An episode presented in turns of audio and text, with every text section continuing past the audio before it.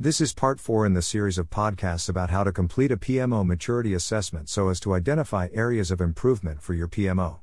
The objective being to improve the maturity of your PMO. The last three podcasts covered 1. Understand the current maturity of your PMO. 2.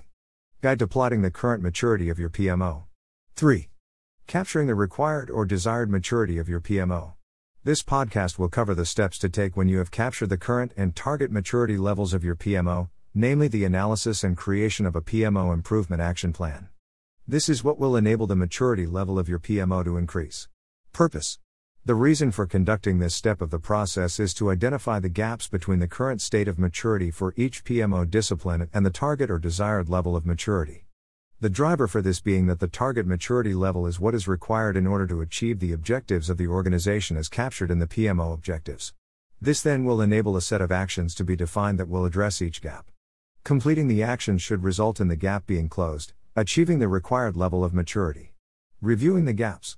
If you have plotted the current and target states, you will have a clear indication of the gaps. The larger the gap, the more work that will be required to close the it.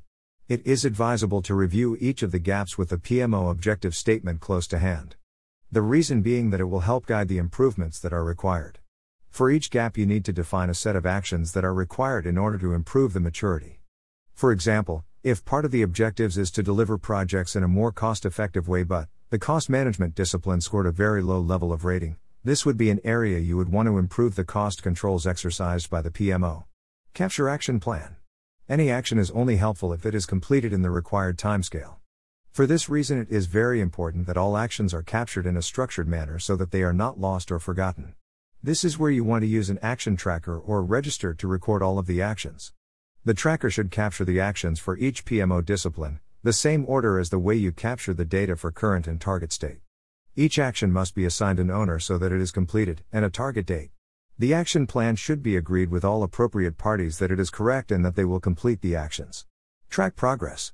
There needs to be someone responsible for tracking the completion of the actions.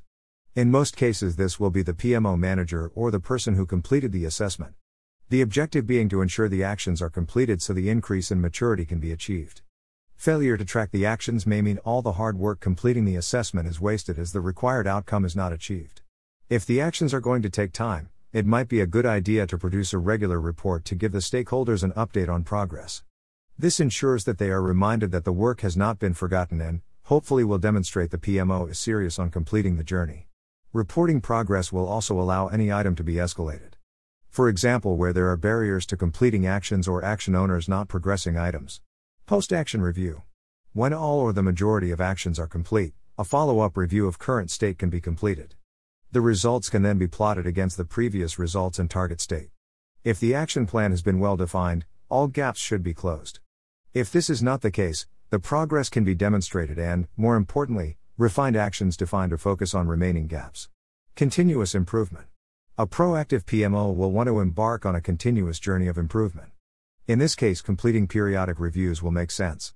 However, it is advisable to not complete the reviews too often as this will take the PMO away from the primary focus of supporting the change agenda for an organization. Summary The analysis and completion of the action plan is a critical step for improving the maturity level of a PMO. If this step is not completed properly, the required outcome will not be achieved and the PMO will never mature as required by an organization.